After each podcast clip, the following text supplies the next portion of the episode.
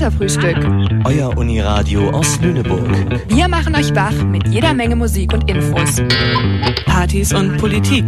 Menschen und Meinungen. Alles rund um den Campus und aus Lüneburg.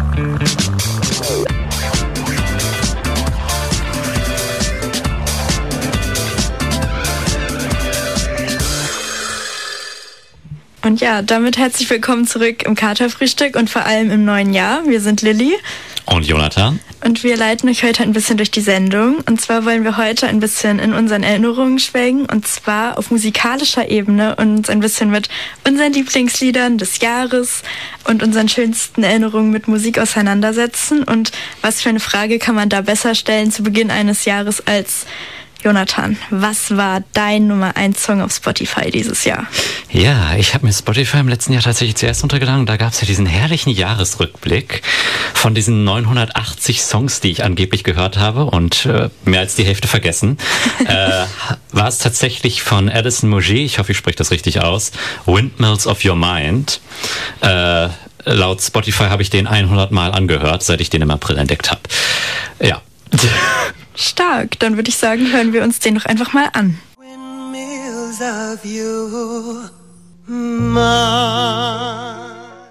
Das war Windmills of Your Mind von Alice Moyer. Ganz recht, ich bin Melancholiker. Ähm, ist auch mehr ein Herbstlied, wie du herausgehört hast. Ähm, naja, was ist denn so dein Song 2023 gewesen? Ähm, ich glaube, ich bin in den Sommerliedern hängen geblieben. Und zwar mein Nummer 1 Song ist Wir waren hier von Crow. Ich glaube, es liegt aber auch daran, dass ich im Sommer zweimal Crow live gehört habe und wir einfach die ganze Playlist drauf und runter gehört haben, um auf jedes Lied vorbereitet zu sein. Ja. aber ich mag's auf jeden Fall immer noch sehr gerne. Ich habe eben schon gesagt, als wir über unseren Rückblick geredet haben, eigentlich bin ich sehr unzufrieden damit.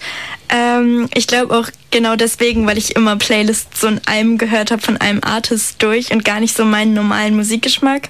Hm. Aber mit Wir waren hier bin ich zufrieden, weil ich mag die Vibes in dem Lied sehr gerne.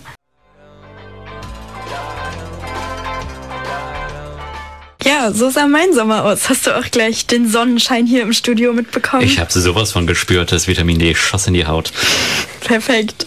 So haben wir das doch gerne. Ja, ich glaube, wir reden alle gerne über den Sommer und erinnern uns so im Januar an unsere schönen Sommermomente und Erinnerungen.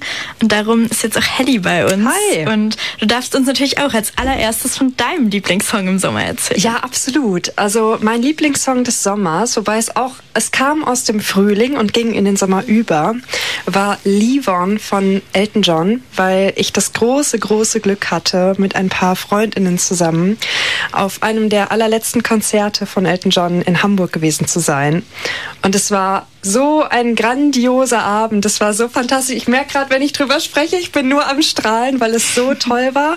Und ich muss sagen, weil ich äh, Man Across the Water, wo das, also das Album, aus dem der Song kommt, habe ich vorher nie so super intensiv gehört und deswegen hatte ich auch nie so diesen Bezug zu diesem Lied, aber als es dann live gespielt worden ist, habe ich den Song so gefühlt und erinnere mich noch richtig, dass das richtig was mit mir gemacht hat, weil ich da stand mit äh, Sophia zum Beispiel oder mit Charlie, wenn ihr gerade zuhört, äh, und mit Sascha natürlich, dass wir halt da waren. Es war so eine hohe Energie und es ist immer, wenn ich den Song höre, ist direkt die Erinnerung da. Und das macht dieses gute Laune-Gefühl so aus. Weil wenn du das durch den Sommer mitnimmst, dann hast du ja einen kleinen Mini-Garant für Glück. Und das finde ich sehr, sehr schön. Also ihr könnt euch tatsächlich auch jetzt auf Disney Plus, glaube ich, immer noch äh, das gesamte Konzert anschauen aus dem Dodger Stadium. Und da spielt das natürlich auch. Und ich kann es echt nur wärmstens ans Herz legen, weil es eine ganz, ganz tolle Erfahrung war und man die sich dann so ein bisschen nach Hause holen kann. Und aus dem Grund wünsche ich euch jetzt super, super viel Spaß mit meinem Elton John Gute Laune Song, nämlich Leave On. Viel Spaß.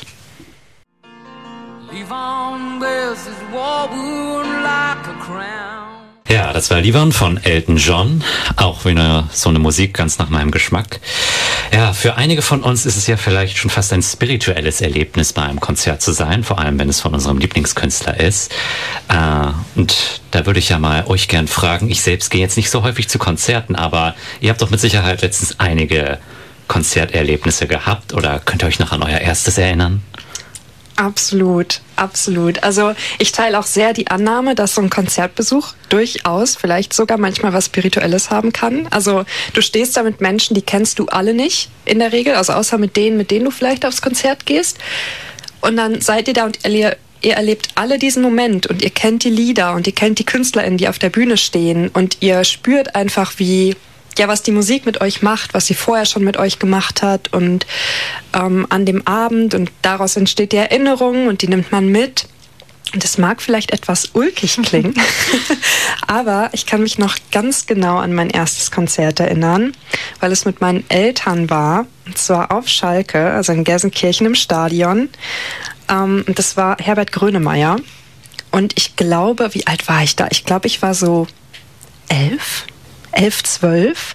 Und es war so die Zeit, wo One Direction ganz groß war und meine besten Freundinnen sind alle zu One Direction gegangen. Und ich so, ja, ich gehe zu Herbert Grönemeyer.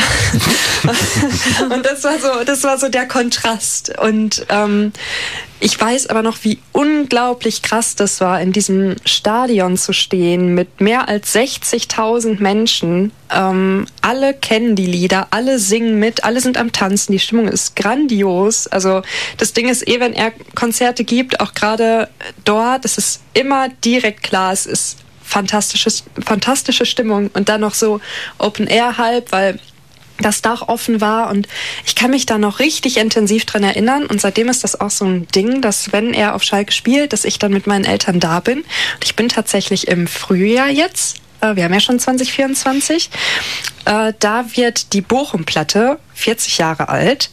Und da sind wir in Bochum auf einem von den Jubiläumskonzerten. Und das stelle ich mir auch echt echt krass vor und ich freue mich da extrem drauf. Und damit ihr da draußen einen kleinen Vorgeschmack bekommt, wie diese Stimmung aussieht, gibt es jetzt eine Live-Version von Bochum aus Bochum aus dem Jahr 2014. Viel Spaß.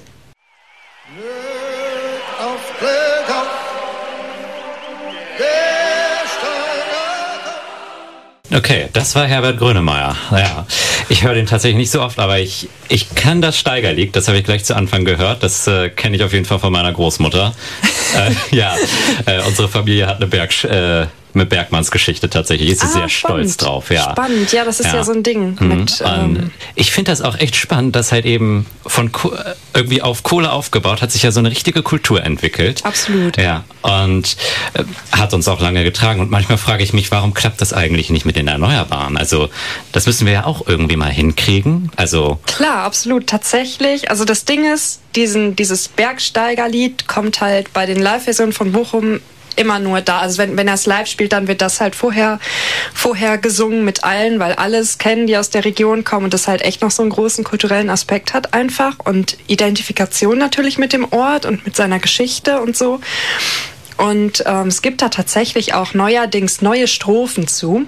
Mm. Mir fällt gerade die äh, Dichterin nicht ein, die das geschrieben hat. Ähm, ja, wo es dann auch nochmal um, um den Wandel geht an sich. Und ähm, was ganz lustig ist, wenn du das jetzt mit Imagewandel ansprichst, dass Gelsenkirchen war halt früher, wie viele Bergbauregionen, bekannt als die Stadt der tausend Feuer, wegen äh, eben Grubenlampen und so und äh, überall Bergwerke und alles. Und die haben mal versucht, in der Vergangenheit Stadt der tausend Sonnen zu werden, um halt diesen erneuerbaren Aspekt reinzubringen. Ähm, aber ob das jetzt so gut geklappt hat, weiß ich jetzt nicht. Genial. Weiß ich, jetzt nicht. Ich habe an diesem Abend tatsächlich zum ersten Mal davon gehört. Mhm. Äh, für alle, die zuhören, wäre vielleicht sogar eine geniale Idee für eine kulturwissenschaftliche Bachelorarbeit, absolut, oder? Absolut, Es war hier auch Bombenstimmung gerade im Studio. Vielleicht seht ihr es auf Instagram, wenn wir uns trauen. Ähm, wir haben hier nur noch Taschenlampen an. Es ist urgemütlich. Und das ist ja auch wieder das, was Musik irgendwie ausmacht. Man spricht plötzlich über Themen, die man vorher gar nicht so auf dem Schirm hatte. Deswegen würde ich sagen, lass uns über ein neues Konzerterlebnis sprechen, oder? Absolut. Ich kann dir da auch wirklich nur zustimmen, Helly. Also ich glaube, Musik hat ja ähnlich wie vielleicht Kohle im Ruhrgebiet voll den Effekt, dass es eben Menschen zusammenbringen kann. Du hast eben schon darüber geredet, auf Konzerten bist du plötzlich irgendwie mit fremden Leuten richtig gut, weil ihr einfach so das gleiche Interesse und die gleiche Leidenschaft für diese eine Person habt oder auch wie hier klein im Studium konnten irgendwie über diese Musik connecten. Und ich glaube, ich fand es irgendwie besonders schön, dass du so tolle und ausführliche Erinnerungen an dein erstes Konzert hast, weil ich habe das irgendwie gar nicht so intensiv. Ich glaube, weil ich auch das Glück hatte, irgendwie schon sehr früh auf Konzerte gehen zu können, aber nie so auf so mega besondere Konzerte, die so richtig groß waren. Und ich glaube, gerade so diesen Moment, dass so eine besondere Person so groß auf so einer Bühne stand, wie man sich das als Kind immer vorstellt, mit so ganz vielen bunten Lichtern und Konfetti und was da alles ist, habe ich erst so viel später erlebt. Aber da war ich schon auf so vielen kleineren Konzerten, dass es dann, glaube ich, gar nicht mehr so einen Wow-Effekt für mich hatte, wie vielleicht für ein Kind, was es schon früher erlebt hat. Ich weiß nicht, ob ihr da eine bessere Geschichte habt. Ja, also mir ist tatsächlich jetzt bei der ganzen Geschichte, werde ich immer sehr melancholisch und sehr gehe gerne zurück in die Vergangenheit und da fällt mir mein allererstes Konzert ein, nämlich Lena Meyer-Landrut in der Barclaycard Arena. Nee. Ähm, kurz nachdem sie ja den Eurovision Song Contest gewonnen hat. Ich weiß tatsächlich gar nicht mehr, welches Jahr das war. Könnt war das nicht auch so 2009? Oder so? Zwei, wir gucken das, wir gucken wir das gucken, parallel Wir gucken nach. das parallel nach, es wird recherchiert. ja, auf jeden Fall äh, weiß ich noch genau, ich konnte tagelang vorher nicht schlafen. Ich war sehr, sehr nervös und aufgeregt und habe dann auch noch in mühseliger Arbeit äh, auf blauem, riesengroßem Tonpapier ähm, ein Fanplakat also ein Fanplakat gebastelt, wo ich weiß nicht mehr, was da drauf stand. Wollte ich gerade fragen. Ich kann mich nicht mehr dran entsinnen. Ich glaube, ich habe sogar eine sehr kindliche Zeichnung von einer Lena Meyer-Landrut drauf gemalt. Und ich weiß noch genau, wie ich da mit meiner Mutter reingegangen bin. Ähm, so klein mit Hut so ungefähr.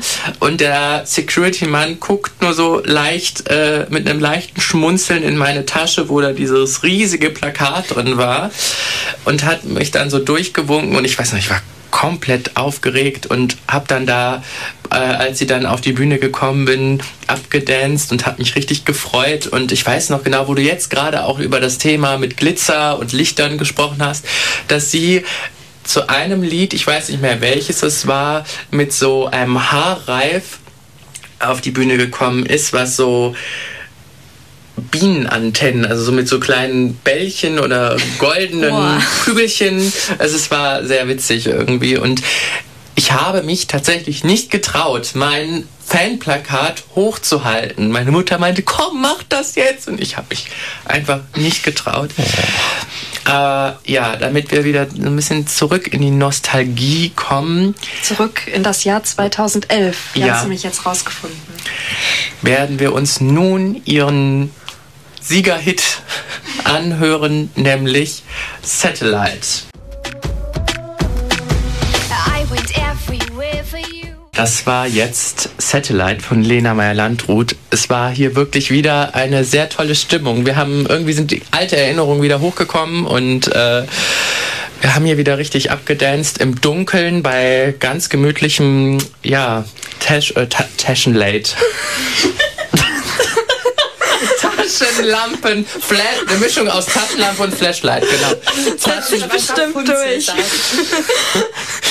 ähm, ja, Taschenlampen, Licht. Ja. Und nun geht's weiter. Mit ein paar interessanten Konzerterlebnissen, habe ich gehört.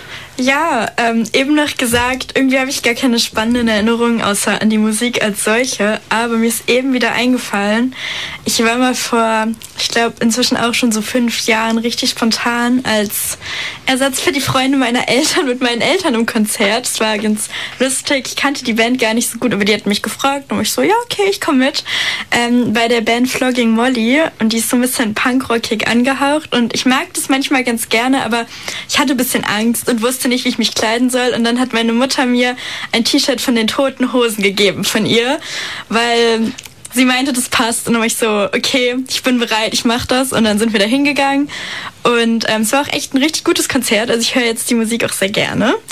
Ähm, aber ich habe mich halt auch so ein bisschen fehl am Platz gefühlt und dann irgendwann kam tatsächlich ähm, der Roadie von der Vorband an und hat mir so ein Bier ausgegeben. Da war ich schon begeistert und hat mir erzählt, er hat auf dem Logo von meinem T-Shirt erkannt, dass ich Tote Hosen Fan bin und hat eine Überraschung für mich. Und da war ich schon so, okay, oh was Gott. kommt jetzt? Und dann ist er so weggegangen Kurze und kam. Frage, wie alt warst du da?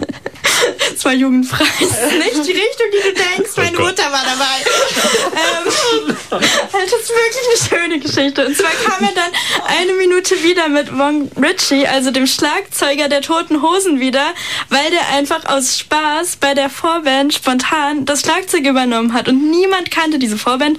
Und vor allem wusste halt auch niemand, dass er da ist. Und dann, keine Ahnung, hat er den mir einfach vorgestellt, weil er das an dem T-Shirt erkannt hat. Und dann keine Ahnung, also ich kannte den auch nicht so gut, aber ja, ich habe dann einfach so zehn Minuten mit dem Schlagzeuger von den Toten Hosen Bier getrunken und das war schon ziemlich cool. Und das ist auch das Einzige, was passiert ist. Worüber habt ihr so gesprochen?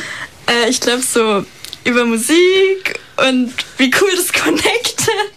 ist auch ein bisschen komisch, weil eigentlich ist er auch Deutscher, Wer dachte irgendwie, ich kann nur Englisch und darum, ich glaube, wir hatten auch die meiste Zeit so Probleme mit der Sprache. Also eigentlich eine sehr unangenehme Erinnerung, aber die Story ist cool. Oder hat da noch jemand anderes was Besseres zu bieten? Also ich glaube, das ist eine Story, die kann man nicht toppen. Vor nee. allem, wenn man dann an dem Punkt ist, dass man Sprachprobleme bekommt, obwohl man aus dem gleichen Land. Ja, mir ist zum Thema Sprachprobleme in einem anderen Kontext was eingefallen. Ich war 2016 mal in, in Großbritannien im Sprachurlaub und da saß ich mit einem Mädchen zusammen am Tisch und wir haben uns die ganze Zeit auf Englisch unterhalten, bis wir dann festgestellt haben, dass wir beide aus Deutschland kommen und beide tatsächlich nur eine Stadt voneinander entfernt gewohnt haben. Das war also zum Thema Sprache und gleiche Stadt, aber das hat jetzt mit dem Thema Musik überhaupt nichts zu tun. Ich habe gerade wieder zwischendurch recherchiert und wir sind, wir wissen jetzt, warum ihr euch auf Englisch unterhalten habt, weil er ist Deutsch-Brite. Ja, und also es waren auch beides britische Bands, die da waren. Also es ergibt ein bisschen Sinn. es ist trotzdem lustig. Absolut. Es ist trotzdem lustig. Ich kann das super als Überleitung benutzen. Denn äh, ich habe noch eine andere wunderbare Konzerterfahrung gehabt im letzten Jahr von einer britischen Progressive Rock Band, nämlich Marillion. Yeah. Und zwar war ich da auch, also ich habe, ich gehe öfter mit meinen Eltern in Konzerte, merke ich heute Abend. Ist doch ähm, nice. Da sind wir wieder bei schönen Erinnerungen. Ja, auf jeden Fall. So, wer kann Fall. das von sich behaupten? Ja, an dem Punkt waren wir in äh, Berlin. Und zwar macht diese Band immer ähm, für ihre Fans besondere Mini-Festivals ähm, Marillion Weekends, wo die ein Wochenende lang drei Tage, zwei Tage hintereinander einfach jeden Abend Konzerte spielen. Und tagsüber gibt's dann noch Interviewrunden und ganz viel lustige Merch-Verkäufe. Und ähm, das waren zwei unglaublich tolle Abende im Tempodrom in Berlin. Also wer da auch die Chance hat, dort mal irgendwie ähm, ein Konzert zu erleben, es ist eine super tolle Location. Und ähm, mich hat das so geprägt, weil ich auch einfach riesengroßer Fan dieser Musik bin. Also das, auch wenn ich kein Spotify habe, aber ich glaube, das ist trotzdem mein meistgehörter Künstler in dieses Jahr gewesen. Ähm, brauche ich, glaube ich, gar nicht nachgucken, selbst wenn ich es könnte und die, die Grafik hätte. Und es war so fantastisch und hat mir so auch gezeigt, wie ja, Musik auch durch Fankulturen hindurch lebt und wie Fankulturen Musik auch tragen können, dass ich mir dachte, als ich da war, ja, ich mache mal eine kleine Mini-Reportage darüber. Deswegen habe ich ein Feature gemacht im Sommer, im Juli war das, äh, über dieses Wochenende und die Erfahrungen, die ich da hatte. Und das wird jetzt super reinpassen. Deswegen hören wir uns das jetzt einfach an. Und jetzt kommt ein kleines Feature zum Marillion Weekend in Berlin. Viel Spaß. Now I am happy.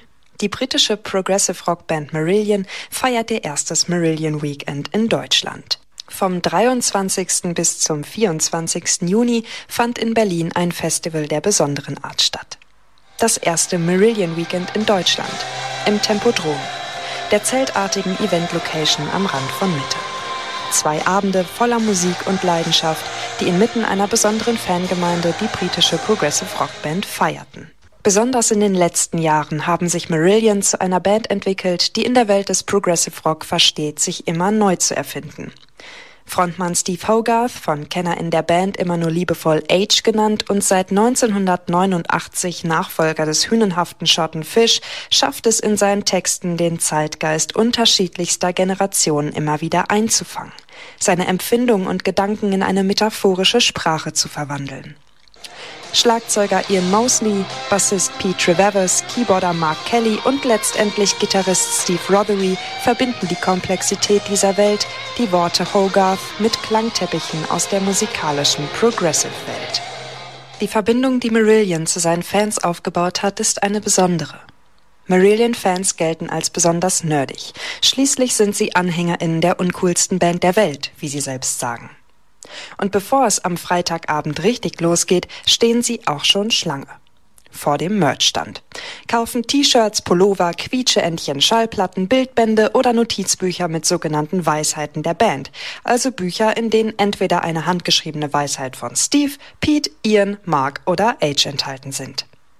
Das sind sie ihren Fans schuldig. Aus einem einfachen Grund. Als Marillion ihren Plattenvertrag mit EMI verloren, finanzierten Fans aus der gesamten Welt die musikalische Zukunft der fünf Briten. Per Crowdfunding. Dieses Engagement ist eine der Gründe, warum die Band nun seit 21 Jahren ihre sogenannten Marillion Weekends veranstaltet. Konzertwochenenden mit Musik, QA-Runden, Quizshows und viel mehr.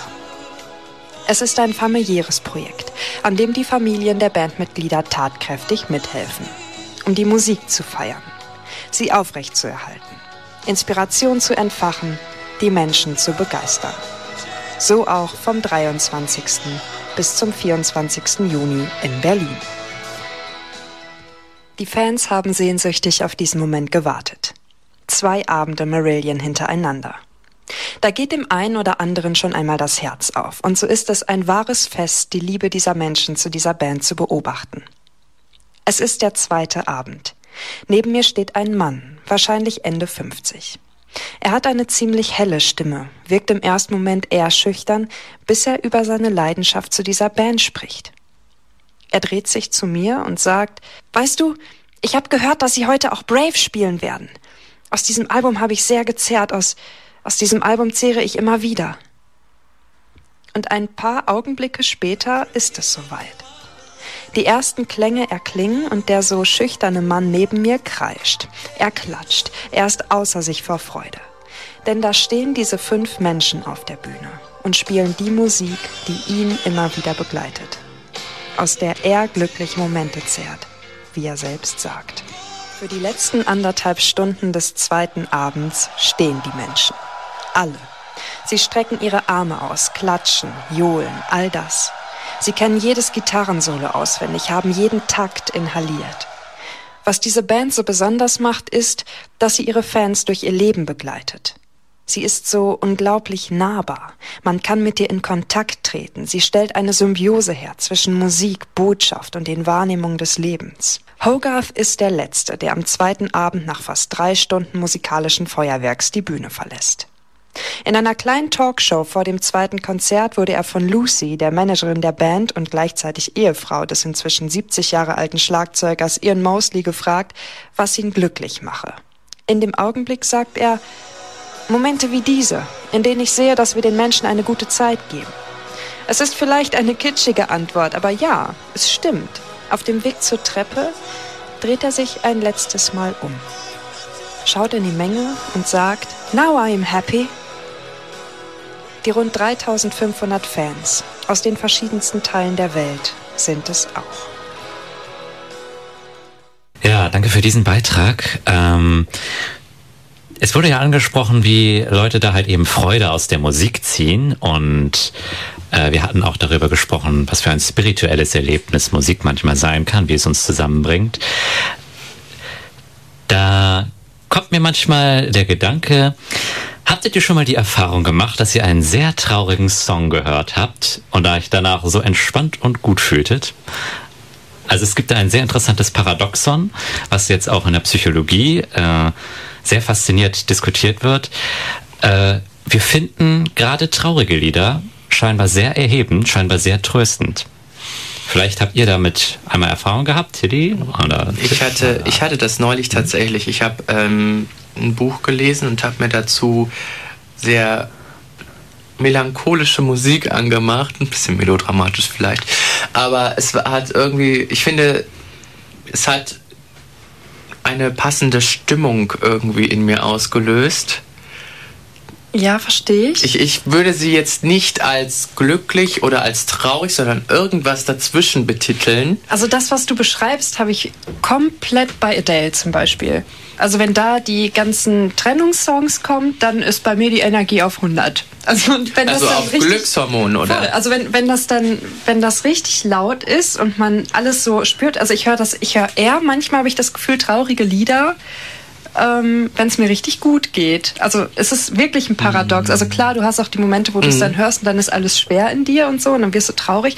Aber manchmal ist das auch so ein richtiger Happiness-Boost. Also von ist auch nicken. Same. Also ich höre auch echt gerne traurige Lieder. Ich glaube jetzt nicht, wenn ich wirklich so 100% glücklich bin, da mag ich auch so diese mhm. Stimmungsmacher schon auch gerne. Aber ich muss auch sagen, gerade so bisschen ruhigere, langsamere, bisschen so als traurig gelesene Musik gibt mir oft echt sehr viel mehr so Komfort und Gemütlichkeit, was ich glaube ich sehr ja. mag. Und ich nehme es dann aber glaube ich auch selbst oft gar nicht als so traurig war. Also ich weiß, wenn ich dann sowas höre, ist zum Beispiel meine Schwester immer so, und kritisiert mich, dass ich Depri-Musik höre. Und dann bin ich immer so, oh, okay, finden wir das Depri?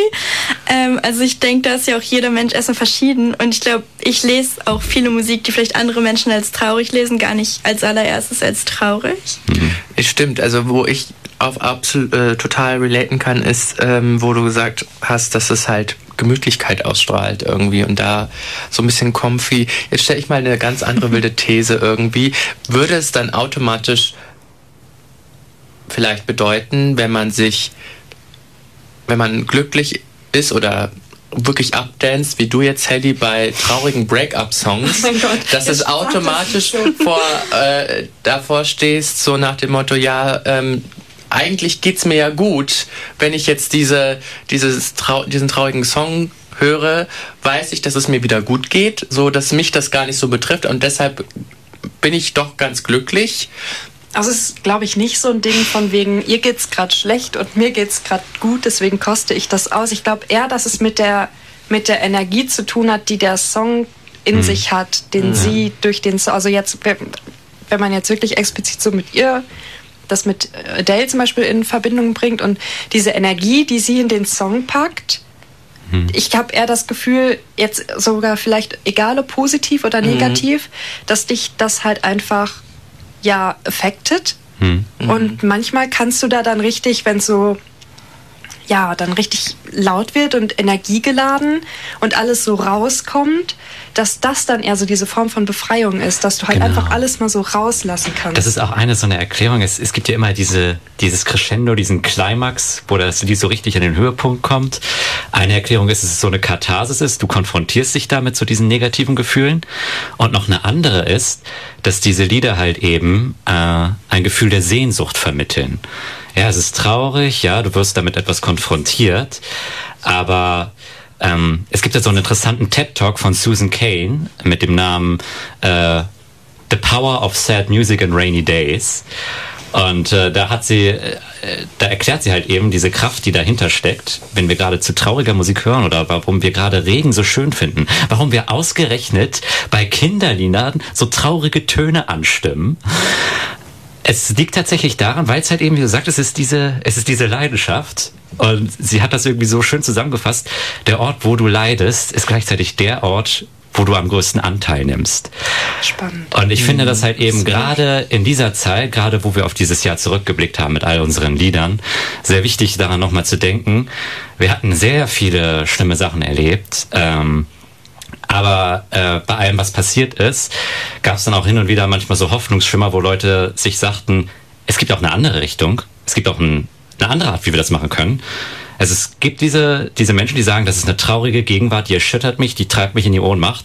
Aber gerade kann diese traurige Gegenwart, die wir auch bei Liedern ähm, hören, sie kann dafür sorgen, dass wir halt eben an einen an eine schönere Zukunft denken, dass wir dann auf einmal diesen Antrieb, diese Sehnsucht dahin kriegen. Und ich denke, wenn wir solche Lieder einmal alle gehört haben, das letzte Jahr und auch wieder so ins neue Jahr starten, hoffe ich einfach mal, dass wir mit dieser Sehnsucht, die uns antreibt, vielleicht ein gutes 2024 hinkriegen. Und ich habe euch tatsächlich ein Lied mitgebracht, was es sehr gut äh, darstellt. Leonard Cohen, einer meiner Lieblingssänger, schreibt ja sehr melancholische Lieder. Und es gibt ein Lied, wo dieser Optimismus aus der Trauer noch am besten so hervortritt. Das heißt You Got Me Singing.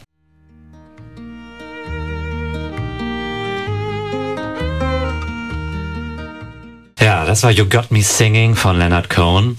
Und passend zu dem Song, dass halt eben traurige Lieder uns gerade äh, an diesen Ort bringen, wo wir diese Sehnsucht verspüren, wo wir mit solchen Sachen konfrontiert werden. So etwas planen wir tatsächlich auch in unserem Komplementär, äh, wo wir ein Konzert mit dem äh, bekannten Pianisten Arash Rockny am 18.01., also nächsten Donnerstag um 19 Uhr ist der Einlass im Zentralgebäude. Da planen wir ein Konzert mit ihm. Und in diesem Konzert wollen wir halt die Vereinzelung von der Gesellschaft dramaturgisch mit der Musik und auch mit einigen Aufgaben, die wir euch geben, ich will euch nicht zu viel verraten, wollen wir halt eben dramaturgisch und musikalisch darstellen. Und das Ende davon, äh, das, das wird halt eben sehr stark durch die Interaktion auch der Zuschauenden bestimmt. Und ich freue mich wirklich, wenn ihr alle dabei seid. Ich werde dort auch auftreten. Zusammen mit meiner Kollegin und Kommilitonin Johanna werden wir dort äh, die Sprechrollen übernehmen. Also, wenn ihr wollt, schaut gerne auf den Instagram-Kanal von Leuphana Consort Lab, alles klein und zusammengeschrieben. Und dort findet ihr auch den Anmeldelink. Und dann sehen wir uns vielleicht nächste Woche am Donnerstag im Zentralgebäude. Und das war's dann von mir soweit.